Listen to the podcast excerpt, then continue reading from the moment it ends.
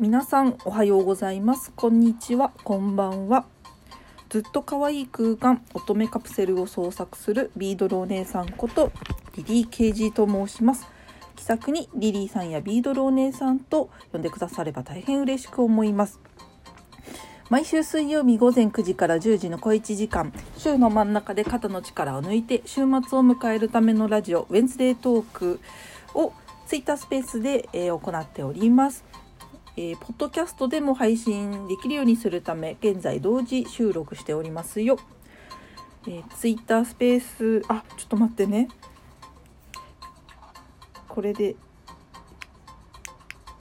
どうかな、ごめんなさいね。ツイッタースペースでは、リスナーとのやり取りをしておりますが、生配信に聞く人もアーカイブで聞く人もそれぞれの形で、楽しんでもらえるような発信をしていきますのでよろしくお願いいたします。ということで、第45回目の配信となりました。皆さんいかがお過ごしでしょうか。今日から3月の1日ということで3月がスタートいたしました。いや、そしてさっきごめんなさいね。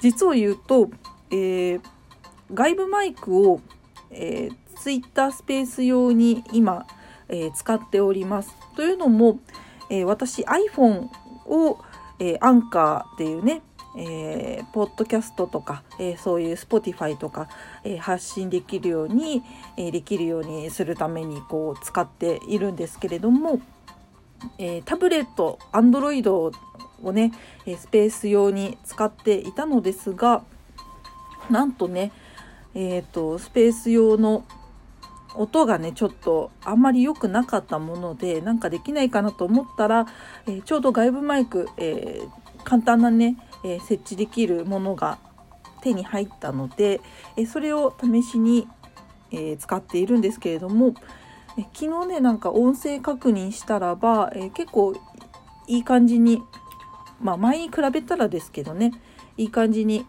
音が聞こえたので、これを使っていこうかなと思っておりますよ。でもアーカイブの方はいつも通りな音質で聞けるかと思うのでよろしくお願いします。はてさて、早速ですけれども今日のお題ですが、こちらね、みんなのお花見スポットについてお話ししていこうかなと思っておりますが、お花見ね、もう花咲いてるのかしら。ちょっとそれをまずね調べましょうかね。でパソコンをね今目の前につけてるんで、お花見についてね、桜咲いてんのかね。皆さんの周りのお花見スポット、多分有名なところはね行く人もいるとは思うんですけれども、とはいえね最近のご時世だとなかなか出歩くのもとかね阻まれるなと思っている人もいるだろうから、そんなに超有名なところに行くってことはそんなないんじゃないかなとは思うんだけどね、地味にっていうか地元の知っているところのお花が咲いてるってところにこう見たりね、お散歩したりとかそういう感じなんではないかなとは思うけど、固まってるねパソコンが。じゃあとりあえず私のねお花見についてですけどね、そうね、私は結構地元というか実家がね桜に包まれる環境だったので、案外ねお花見って言ってもなんかこう出かけるぞって言っておーって言ってお花見に出かけるってことはなく、近所のね桜並木があったのでそこがねすごく綺麗でしたよ。プチトマトラブさんおはようございます。そうなんだっけな桜並木が結構ずらーって何メいや1キロは絶対ある、2キロぐらいあるのかな、いや1キロぐらいかな、こうずらーって並んでるんですよ。しかもお堀があるので、お堀を囲った感じで桜並木がバーってあるので結構ね圧巻なんですよ。で橋からこう見渡せるのですごく綺麗なんですけれども、しかも菜の花も一緒に咲くもんだから黄色とピンクでねすごくいい感じ、うん、かつ夜になると一部ね提灯をねぶら下げてくれるんですよ。なんか商店街のね人たちかなが協力してなのかな、自治会の人が協力してたと思うんだけれども、提灯をねぶら下げてくれるのでね夜桜も楽しめるっていうね、私の実家のね近所はねそんな感じでした。でもまあ桜の名所をねやっぱり行きたいなっていう人は非常に多いのではないかなと思うわけですね。じゃあちょっと、桜のニュースからまず読んでみますか。桜の開花予想もう出てるんですね、ニュースの方ではね、じゃあちょっと呼びますね、桜の開花予想2023、満開はいつ、おすすめの日はいつだということで、ウェザーニュースからね、ちょっとね取って読みます。1月30日に満開が観測された沖縄県を除くと、沖縄も1月30日で満開ですか。開花は3月20日頃に、東京と福岡からスタートする見込み。すごいね、沖縄県1月30日に満開だって、こりゃすごい。こっちのマイクが聞こえなくなっちゃったかな。ごめんなさい、プチトマトラブさん。行ったり来たり気づくのが遅かった。聞こえますか。これで大丈夫だと思うんだ。1月30日に、沖縄県は、満開でしたと。開花は3月の20日頃に今日、東京と福岡からスタートする見込み。だから、残り20日で、東京と福岡は満開になるだろう、開花がするだろうと。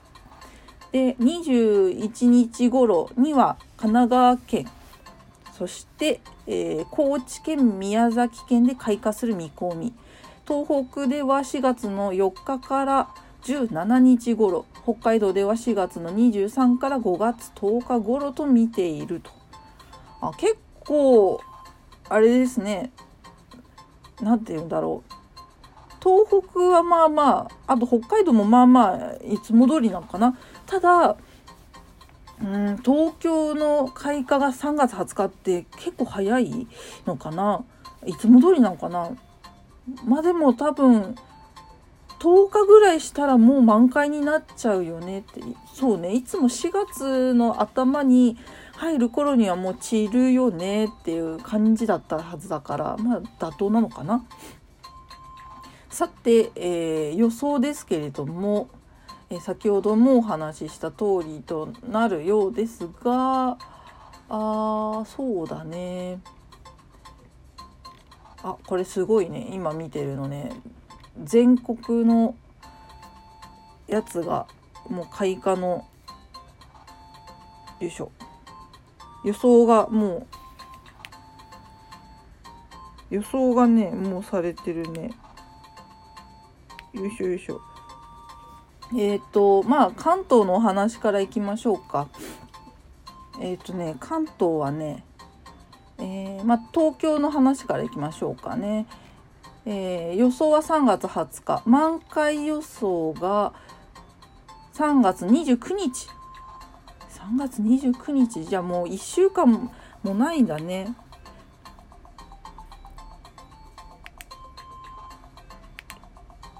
ちょっとねよいしょ、ごめんなさいね、多分ね、スペースの方のマイクのね、電池が切れたんですね。だからちょっとごめんなさいね。音質が悪くなったとは思いますが、よろしくお願いします。次からちょっと充電気をつけたいと思います。東京の満開予想が3月29、そして平年的には、いつもなら3月の24日、あ、やっぱそうだよね。24日に咲いてる。で、今回の開花が20日だから4日も早いよね、予想的には。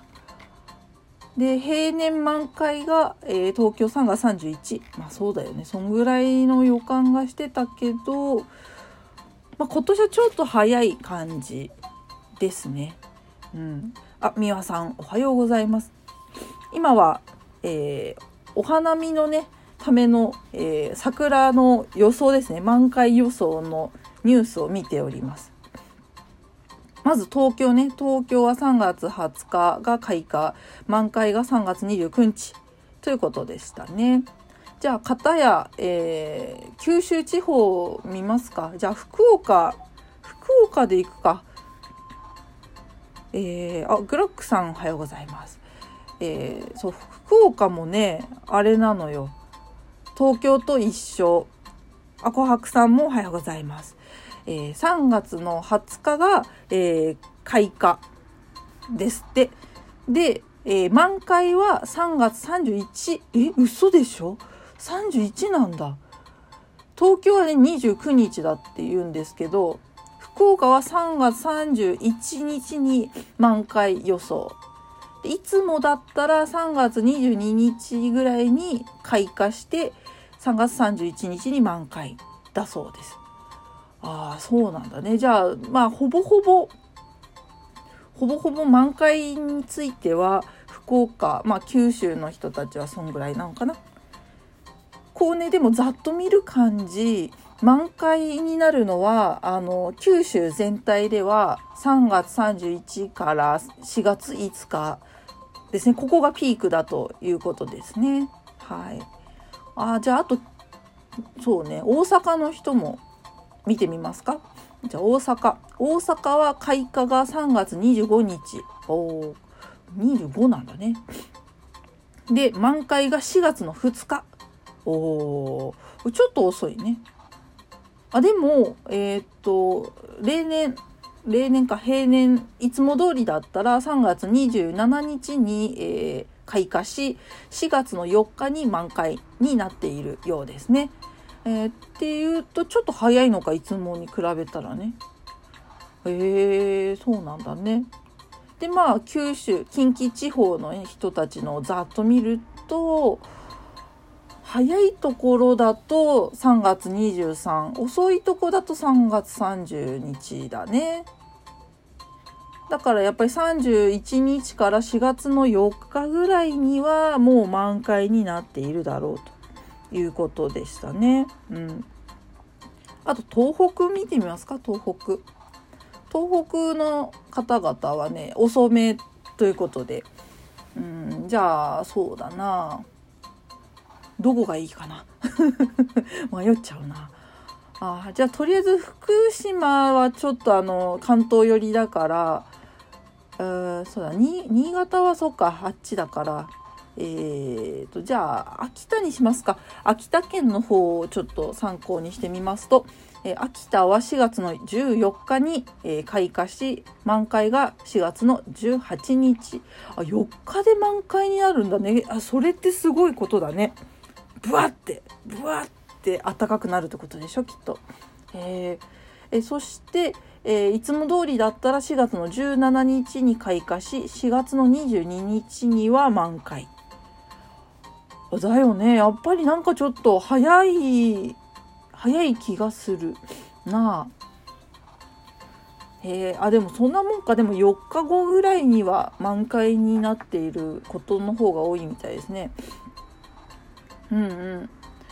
で、まあ大体さっきも言ったんですけど、東北の人たちは4月に入ってから開花して、4月の、まあ、中旬過ぎた頃にはもう満開みたいな感じなんですけども、今回はね結構中旬頃にはもう咲いてるそうですね、うん、そして最後北海道は広いからね何とも言えないけどざっくり言いますね。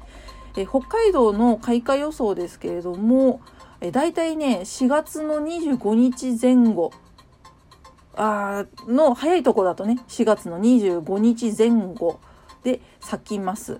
遠いところだと5月の9日とかその辺ですね。で満開予想なんですけど、ここはみんなと1ヶ月遅れてるんですね。4月の26から満開にどんどんなっていくと、遅いところだと5月の13日には満開だということですね。なるほどね。全国ねこうやってちょっと見てきましたけれども、東京のね開花は3月の20日ということですので、もうね間もなくです。20日だからね。いや楽しみですね。ということでまずは、桜の開花予想についてでした。じゃあお花見スポットについて皆さんに聞きたいなというところなんですけれども、聞いている皆さんでよろしければ、お花見の名所だったりねスポットだったりね行ったことある行ってみたいなどなど、ぜひぜひ、コメントしていただけたらなと思います。さてね、私は埼玉県在住というか埼玉県民なんですけれども、埼玉県のねお花見についてちょっと話そうかなと思います。その前にちょっとお茶を飲みますよ。今日はね黒ウーロン茶のホットで決めております鼻がすごい、まずね埼玉県の、桜の名所っていうところが、いくつかございます。はい、意外に知らない人もいるかもしれないんだけども、あるんですよ。でまずね、埼玉県のねまず一つ目、大宮公園というところがございます。これはもうね桜名所100選というものに選ばれているところなんですね。はい。で大宮公園というところは、埼玉県の中心部である大宮駅からそう遠くはないんですね。はい、新幹線も止まる、唯一の埼玉県のところなんですけども、聞いたことある人はいるかもしれない住みたい街ランキングっていうのが関東のあるじゃないですか。吉祥寺とか恵比寿とかってランクインしてるさなか、なんと大宮なんと第2位だそうです。どんどん上がってるんですよね。そう埼玉県の中でもかなりトップな人気場所なんですね、うん、そんなね大宮の近くにある、大宮公園、そのままの名前ですけども、大宮公園はね3月下旬から4月の初めですね頭頃には約1000本のソメイヨシノが一斉に開花します。そして大勢のお花見のお客さんでにぎわうというねスポットになっております。いやこれはねすごいですよ本当に。ちっちゃいね遊園地みたいなちょっとしょぼいっちゃしょぼいんですけども、遊園地だったりあと無料で入れる、ちっちゃい動物園と言われているところもありますので、結構ねお子ちゃんとお母ちゃんとねお父ちゃんが出入りしたりしてますね。で私大宮公園のお花見に何度か行ったことあるんですけれども、まずねコロナ前の話をするとすごいすごい人なんですよ。本当にすごい人なんて言えばいいんだろうね。なんて言えばいいんだろうねブルーシートでみんながわーってやるイメージは変わりないんですけれども、広いんですよ公園が広すぎてどこもかしこも人もうね、あと出店も出るんですけれども、行ったり来たりするのがすごいごちゃごちゃしちゃうので、なんと順路が組まれるんですね。本来なら順路なんてないんですけど、お花見が始まると、こっちが入り口でこっちが出口ですよみたいな感じで、仕切ってくれるんですよね。うん、でもそれだけすごい盛況だし、すごい大量の桜がもう真ん前で見れるので、埼玉県民の人たちならもううんうんって感じの場所ですね。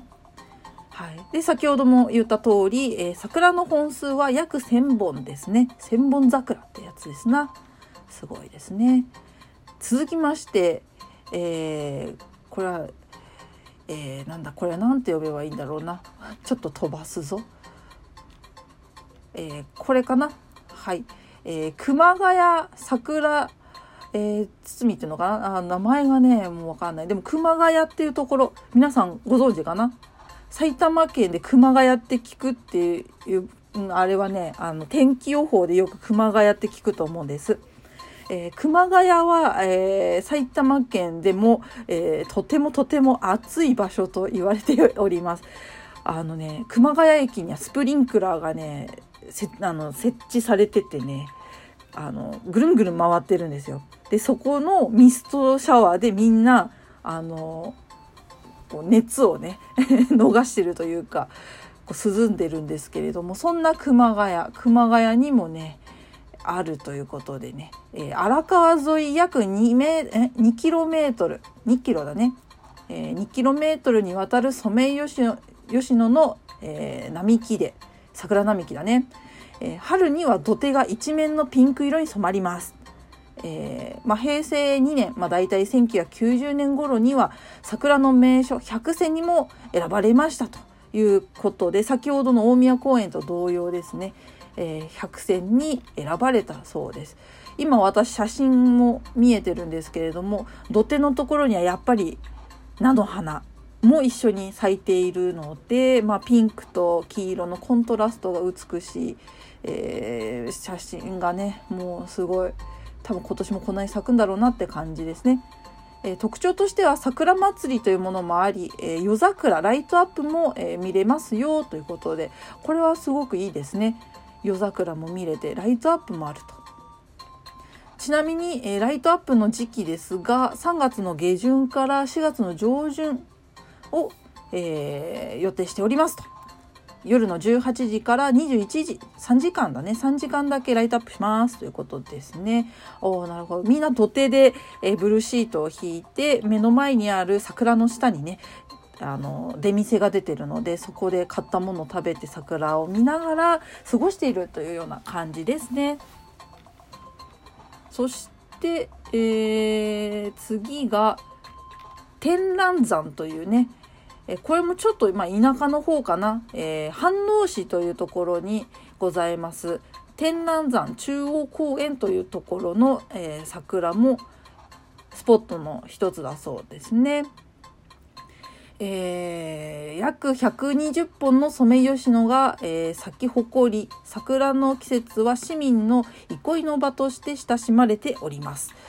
20分程度で登れる天覧山の山頂からは満開の中央公園と市内の桜が一望でき、また東京都心の高層ビル群やスカイツリー、富士山が見渡せますよということで、これもいいですね。飯能市はどちらかというと外れにあるんですよね。でも外れといってもさっきも東京都心のって言ったと思うんですけど、東京に近い方ですね。どちらかというと、さっき言った熊谷とか、大宮は、東京からはちょっと離れてる方かな、内陸の方になりますので、そうすると飯能市は割と東京の人たちでも行けるのではないかなと思います。はい。そしてね、まだあるんですよ。もうすごい名所があったはずですよ。ここには載ってないかな。載ってないね。じゃあ1個だけこれを紹介しておこうかな。西雲寺のしだれ桜っていうものもあります。これはライトアップもあるそうですけれども、なんと秩父市ですね。もう秩父といえばもう皆さんご存知、埼玉県の秘境です。埼玉県民でもなかなか旅行気分でね行こっかなみたいな、そんなところですね。はい、山と自然にあふれている秩父市の、西雲寺のしだれ桜というね、しだれ桜ってなかなかねあるはあると思いますけど、そんな大量にこうバーって並んでるのはないと思います。樹齢約600年の江戸彼岸桜など県指定天然記念物の桜をはじめ2種類のしだれ桜が美しさを競う、県内には、約30本のしだれ桜がありますと。もうしだれ桜三昧ですな、これはすごいね。3月下旬から4月上旬の見頃には多くの花見客が訪れ、この寺の桜は、しだれ桜のみとなっております。いや素晴らしいね、これなんか風情があってソメイヨシノとかね、馴染みのある桜とはまた違ってね、こう見応えがあるんじゃないかな。そしてなお3月31日と4月1日、7日、8日は、18時から20時までライトアップを実施予定ですということで、4日間なんだね。うんうん。金土でやる予定だそうですよ。30本のしだれ桜、なんか和風な感じがしますね。すごい素敵だね。もちろん無料で、見れますよとのことでした。なるほどね。いやでもね、お花見スポット、さっき言いましたよね、埼玉県はね百選っていうのがあるんですよ。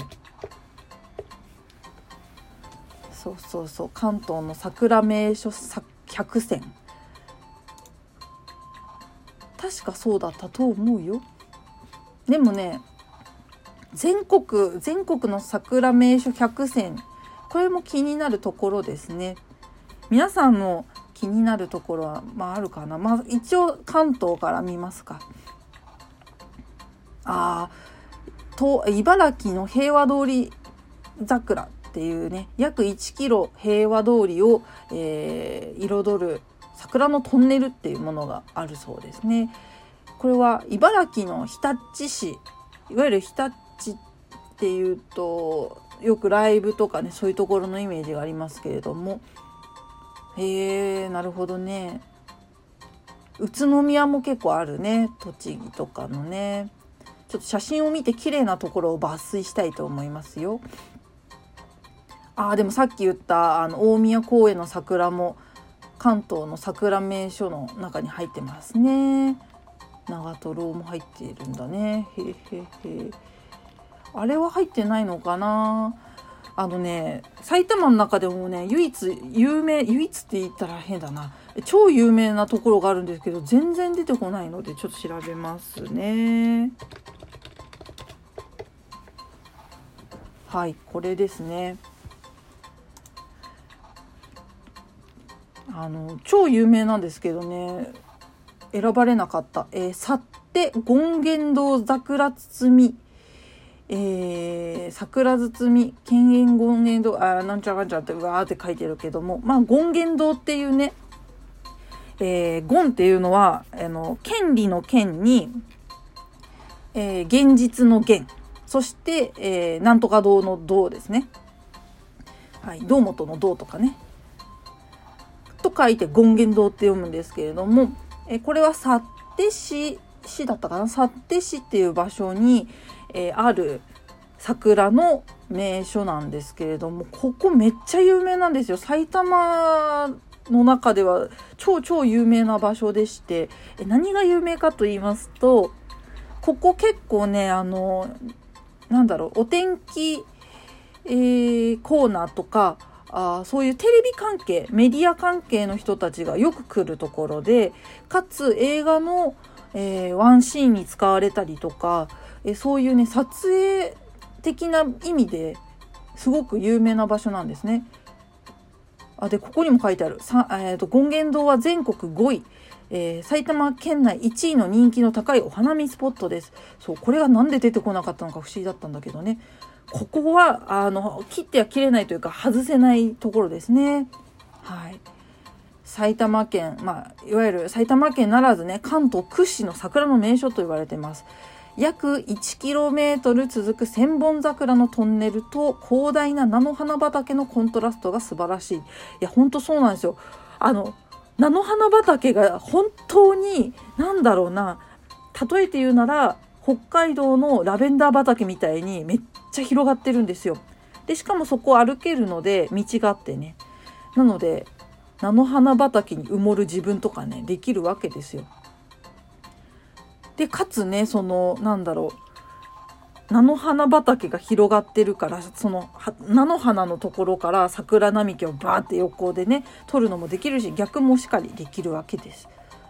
で広大なねそういうの菜の花畑がありつつ、例年桜祭りというものが期間中の夜にはね提灯がぶら下がって、出店などが出るというね、なんとも素敵な優美な姿が浮かび上がる。また露店は約1100軒か100軒並びますよということで、すごいよね。100軒も並ぶって相当だよね。だから人がよほど来るということですよね。はい。で大体3月下旬から4月の上旬に、桜が咲きまして、桜の本数はさっき言った通り1000本でソメイヨシノですね。ライトアップは日没から22時までとなっています。でこれ聞いて驚かないでくださいね。例年の出入りしている人口なんですが、なんと約24万人、これ埼玉県民以外からもうバーって来るからめっちゃすごい。さっき言ったね人気度全国5位、埼玉県内で1位って言ってましたけども、まあ、それぐらいね人気のある場所っていうことですね。はい、さっき言ったね大宮公園っていうところの、人と比べようには、比べらんないかな。どっちも人多いなって思うけど、でも権現堂の方がすごく有名で、かつそうねすごい人です。ちなみに権現堂のお花、気になるなという方は、さっき言ったね権利の権、に、現実の現で堂本の堂、こちらを入力して写真ってGoogle さんで調べてみてください。こういうところなんだなっていうのがわかるかと思います。そしてハムさんおはようございます。そうお花見スポットね聞いてみましたけれども、全国のやつもねもう一回全国の桜名所100選に選ばれたってやつね今見てますけども、まあ東京だとどこなんだろうね。ちょっと見ますね。福島、茨城、千葉、東京来た。あ、やっぱりここは外せないですかね。東京といえば、新宿御苑ですね。新宿の駅からそう遠くない庭園というんですか、御苑があるわけですよ。タイムズスクエアだっけね、建物もね一緒に見えて、なんかね新旧な感じですごく美しい感じの庭園でございますね。ここにも書いてますね。伝統的な日本庭園が巧みに組み合わされており、明治を代表する近代西洋庭園とも言われておりますということで、ここはね桜もそうなんですけれども、庭園がすごく魅力的な場所でありますと。でいろんなね、植物が植わっていまして、そうね樹木、いわゆる木ですね。木は約ね1万本だそうです。いろんな種類があるそうなんですが、トータル1万本の樹木により独特の、景観を形作られ、約70種類の約900本の桜があるそうです。春は、見頃ですよということで書かれていますけれども、新宿御苑の見どころは、桜の種類によって開花時期が違うそうなので、長い期間桜を楽しむことができますと1月に早咲きの桜が、咲き始め、3月下旬よりソメイヨシノが見頃を迎え、4月に見頃となる八重桜も見逃せませんということで、どれを見るかによってですかね。まあでも3月下旬からソメイヨシノが咲くということは、そこからね人がどんどん出入りすると思うんですよね。まあ、若干ちょっとずらして八重桜見に行こうっていうのもありですね。まあ御苑さんは人気ですね。あとここも人気だね。上野公園だっけ。はい、こちらはねいつもニュースで上野のね公園で酔っ払った人とか、あと喧嘩してる人とかのニュース流れてくるかと思うんですけれども、よくねそこに使われる場所ですね、上野の公園でございますけども、ここはね、江戸時代から桜の名所として知られているそうです。結構歴史が深いね。四季を通して、自然を存分に満喫できますということで、公園桜通りを中心に約800本の桜が、彩っておりますということで、やっぱりね駅から近いんですよ、上野の公園も。なのでね気軽に見に行こうとなれるところではありますね。まあそんな感じかな。であとはあれだね、井の頭公園の桜もいいかな。渋谷方面って言えばいいのかな、これは。井の頭は武蔵野市にある井の頭公園の、桜は、桜名所100選に選ばれております。駅から近く気軽に訪れることができます。公園全体で約400本の桜があり、池の周囲には約200本の桜が、枝を広げておりますということで、私井の頭公園に行ったことないんだよね。でも結構有名なんですよ。お散歩とか、多分してる人とかは行ったことある人多いと思うんですけど、特にお散歩番組とかも井の頭公園取り上げていることが多いと思うんだよね。私はまだ行ったことない、行こうと思えば行けるけど、行かないね埼玉県内でね桜は賄えちゃってるからっていうのもあるかもしれないけども、そうね。あとは書いてあるかな、八重桜やしだれ桜、あと濃い紅色って言えばいいのかな。いろんな桜が、次々に咲き誇りますが、遅咲きの桜は4月上旬なので、そこまで見られますよと書いてありますね。見どころは池の周囲の桜が見頃を迎えると水面に映る桜と散りゆく花吹雪が美しい景観を生み出します。これは見たいね。吹雪いてるところ見てみたいですね。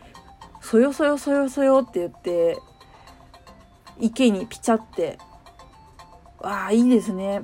これはね見たことないかもね。埼玉県はほぼほぼ水にあんまりご縁のないとこだから池もそんなあるっちゃあるけど、桜とそういうマッチングはしてないかな。いいですね。井の頭公園でした。あと隅田公園もいいんじゃない？西行って東だね、次はね。はい、隅田公園の桜、はい、こちらはですね、桜名所100選にも選ばれている、人気スポットでございますと。江戸時代に、四代将軍徳川家綱の命により植えられたのが始まりと言われ、命によりだから、家綱の命令により植えられたのが始まりと言われています。1717年には8代将軍徳川吉宗が100本の桜を植え足した記録が残っており、現在では墨田区側に、約300本、そして対岸の台東区域ですね、台東区側に約600本の桜が植えられている。まあ合わせて900本だね。なるほどね。駅から近く隅田川の、川ですね、両側から、約1キロにわたって桜並木が続き、東京スカイツリーとのコラボレーションを楽しめますと。ああ、こりゃいいね。こりゃいい。なんだろうな、公園とか、あとお堀とかそういうのとはまたちょっと違うよね。その隅田川っていう川があって桜があってで、なんか都心部とかのね建物が見えてるから、なんかすごい、これはデートスポットにもなっちゃうんじゃないかね。うん。見どころについては、隅田川の屋形船に乗って両岸の桜並木を眺めるのもおすすめ。そうだね。隅田川って、屋形船に乗れるんですよ。で、乗って、ご飯を食べるとかね、できるんですよ。特に時期的には多分こう桜のね、見える時期もそうだと思うんですけど、多分一番はね、隅田川の花火大会、あそこの時に屋形船に乗って、で花火を見るっていうのも超人気だと思うんです。だけどもこの桜の時に行くっていうのもまあいいですな。なるほどね。で夜には、桜がライトアップされ幻想的な雰囲気が広がります。もうこれはデートスポットじゃないか。ね、10代20代の子たちがね浅草寺行って東京スカイツリー行って桜並木見て帰る。もう完璧じゃないか。完璧だね。まあそんな感じかな。東京の、全国の桜名所100選ですね。まあでも大々的ですね。ピンポイントに選ばれてますね。あとは東京だと小金井市の桜の小金井公園の桜っていうのも選ばれているそうですけれども、まあ都心部といったらさっき言った 1,2,3,4 つかなでした。はい、ということで、名所についてはこの辺にしておこうかな。まあ全国いろいろあります。気になるところがありましたらね、ぜひ今回行ってみるのもありなんじゃないかなと思います。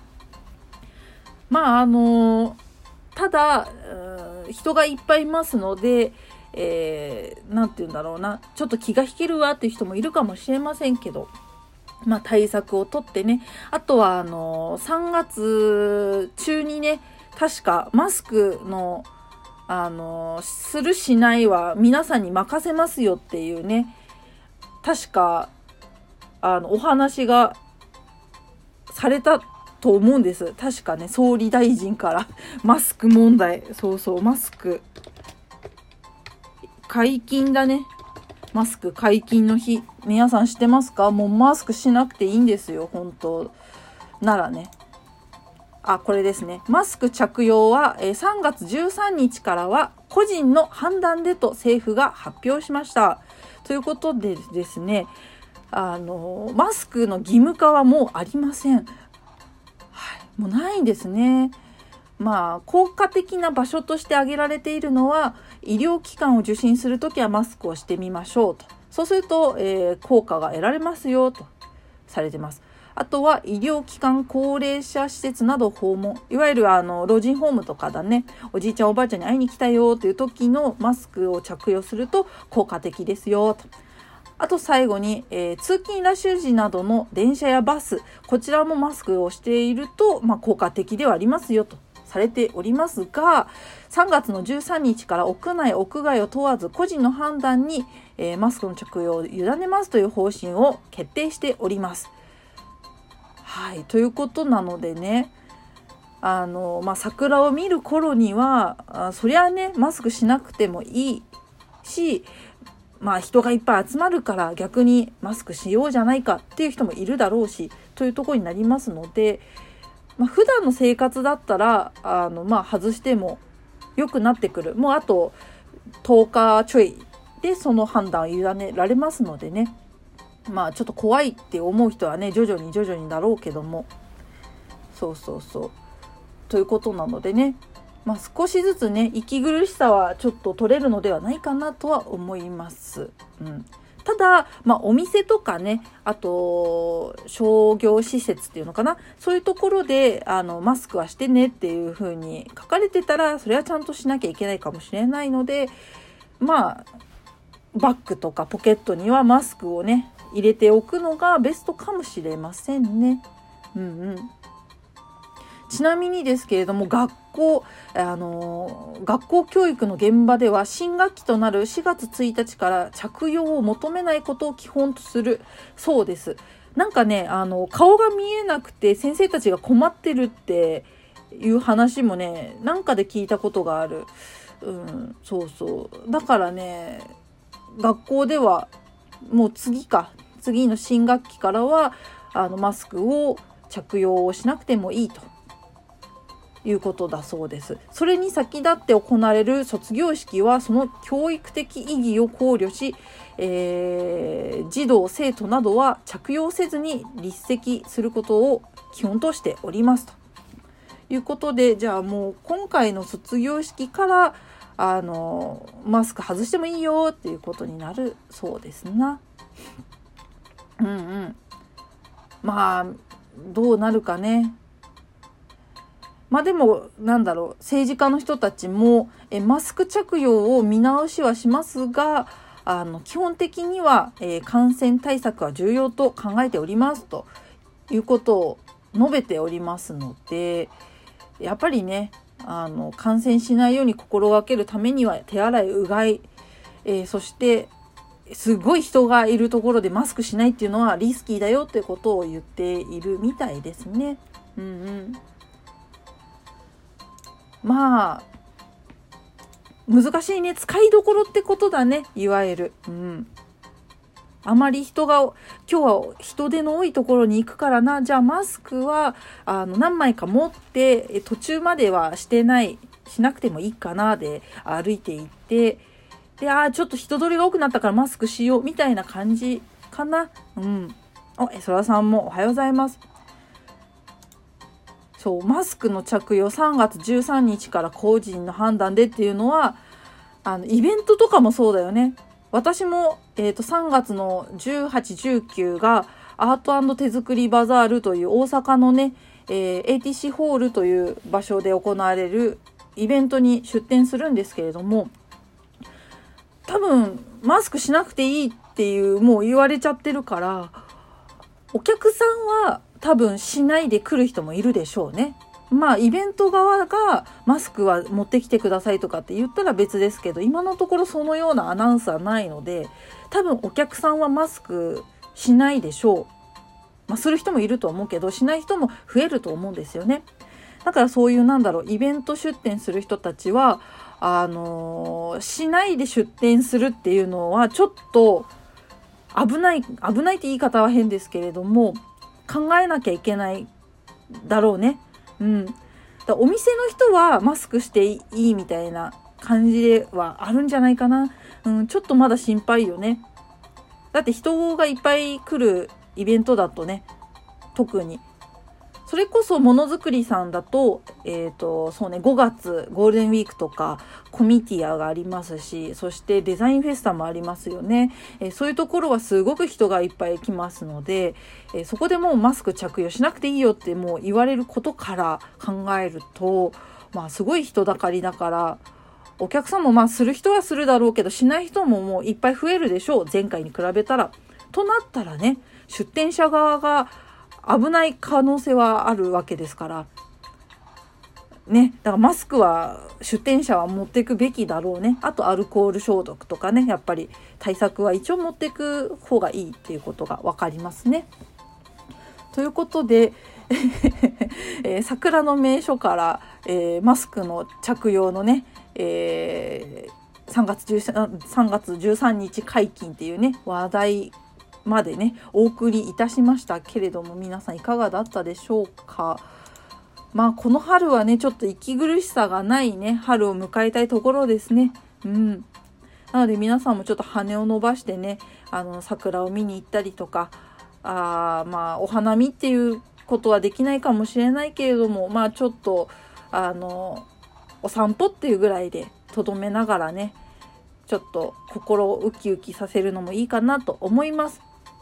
ということで、締めとさせていただきますが、では先にねスペースの皆さん、最後まで聞いてくださった皆様のお名前を順不同で読み上げたいと思います。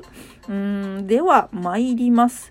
ハムさん、ミワさん、エソさん、プチトマトラブさん、コアクさん、最後まで聞いてくださりありがとうございます。そしてアーカイブを聞いてくださっているあなたもありがとうございます。いやー、いかがでしたか。いや、ちょっとね、心残りがあるんですよ。っていうのも、最初の方ね、実を言うと、スペース側でね、外部マイクを使って喋ってたんですけども、電池が切れちゃったがためにね、スペース側が入らなかったんでね、申し訳なかったです。